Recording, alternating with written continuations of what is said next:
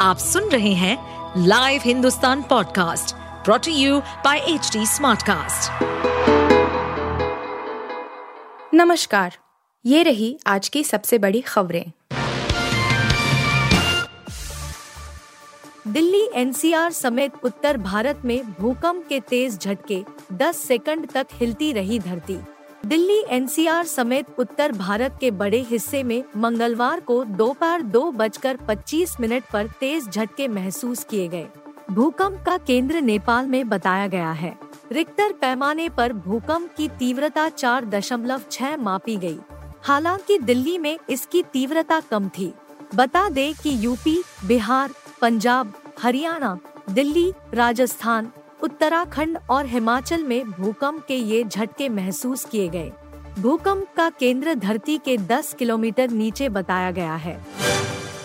जातिगत जनगणना पर पहली बार बोले पीएम मोदी, हिंदू मुसलमान वाला उठा दिया सवाल। बिहार में जातिगत जनगणना और इसके नतीजों के बाद सबसे बड़े जाति समूह ओबीसी, ईबीसी को लेकर राजनीति के बीच पीएम मोदी ने कहा है कि सबसे बड़ी आबादी गरीबों की है। पीएम मोदी ने पूर्व पीएम मनमोहन सिंह की बात याद दिलाते हुए यह भी पूछा कि क्या कांग्रेस अब मुसलमानों का हक कम करना चाहती है?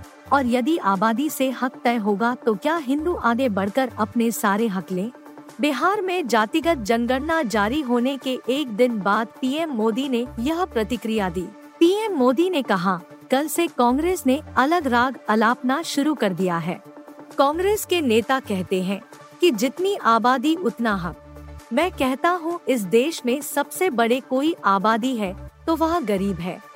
इसलिए मेरे लिए गरीब सबसे बड़ी आबादी है, और गरीब का कल्याण यही मेरा मकसद है। कनाडा से तनाव और बढ़ा, दर्जनों राजनयिकों को भारत छोड़ने का दिया आदेश। भारत और कनाडा के बीच खालिस्तान को लेकर छिड़ा विवाद और तेज हो गया है। भारत सरकार ने कनाडा के दर्जनों राजनयिकों को देश से बाहर निकलने का आदेश जारी किया है यह अब तक का सबसे बड़ा एक्शन है फाइनेंशियल टाइम्स की रिपोर्ट में यह जानकारी दी गई है अखबार के मुताबिक भारत सरकार ने कनाडा से कहा कि उसके राजनयिक भारत छोड़ दें। पूरे मामले की जानकारी रखने वाले लोगों ने बताया कि मोदी सरकार ने कहा है कि कनाडा के 40 डिप्लोमेट्स 10 अक्टूबर तक भारत छोड़ दें।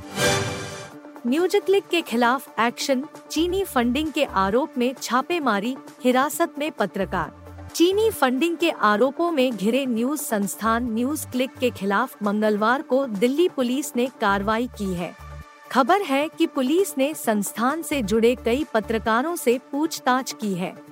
अगस्त में ही प्रवर्तन निदेशालय यानी एड ने मनी लॉन्ड्रिंग मामले की जाँच में न्यूज़ क्लिक के प्रधान संपादक प्रबीर पुरकायस से जुड़े दिल्ली स्थित फ्लैट को अटैच कर दिया था। मंगलवार को न्यूज़ क्लिक से जुड़े कई पत्रकारों के आवास पर दिल्ली पुलिस ने छापामारी की है। आरोप लगाए जा रहे हैं कि पोर्टल को काम करने के लिए चीन से फंडिंग मिल रही है। दिल्ली पुलिस ने यूएपीए के तहत मामला दर्ज किया है। लाहौर उन्नीस होगी सनी देओल की अगली फ़िल्म आमिर खान से मिलाया हाथ। बॉलीवुड सुपरस्टार आमिर खान ने फाइनली अपने अपने प्रोडक्शन की अगली फ़िल्म ऐलान कर दिया है। कयासों को सही साबित करते हुए आमिर खान ने ऐलान किया है कि उनकी अगली फ़िल्म में Sunny Deol lead role play करते नज़र आएँगे। राजकुमार संतोषी के निर्देशन में बन रही इस फ़िल्म का नाम लाहौर उन्नीस होगा। एकेपी मूवीज़ की यह सत्रहवीं फ़िल्म होगी। राजकुमार संतोषी और सनी देओल इससे पहले घायल, दामिनी और घातक जैसी ब्लॉकबस्टर हिट फ़िल्में दे चुके हैं। आप सुन रहे थे हिंदुस्तान का डेली न्यूज़ रैप जो एच टी स्मार्ट कास्ट की एक बीटा संस्करण का हिस्सा है। आप हमें फेसबुक ट्विटर और इंस्टाग्राम पे एट एच टी या podcasts@hindustantimes.com पर ईमेल के द्वारा सुझाव दे सकते हैं। इस पॉडकास्ट पर अपडेटेड रहने के लिए हमें फॉलो करें एट एच टी हम सारे मेजर सोशल मीडिया प्लेटफॉर्म पर मौजूद हैं और ऐसे पॉडकास्ट सुनने के लिए log on to W W W dot H T Smartcast dot com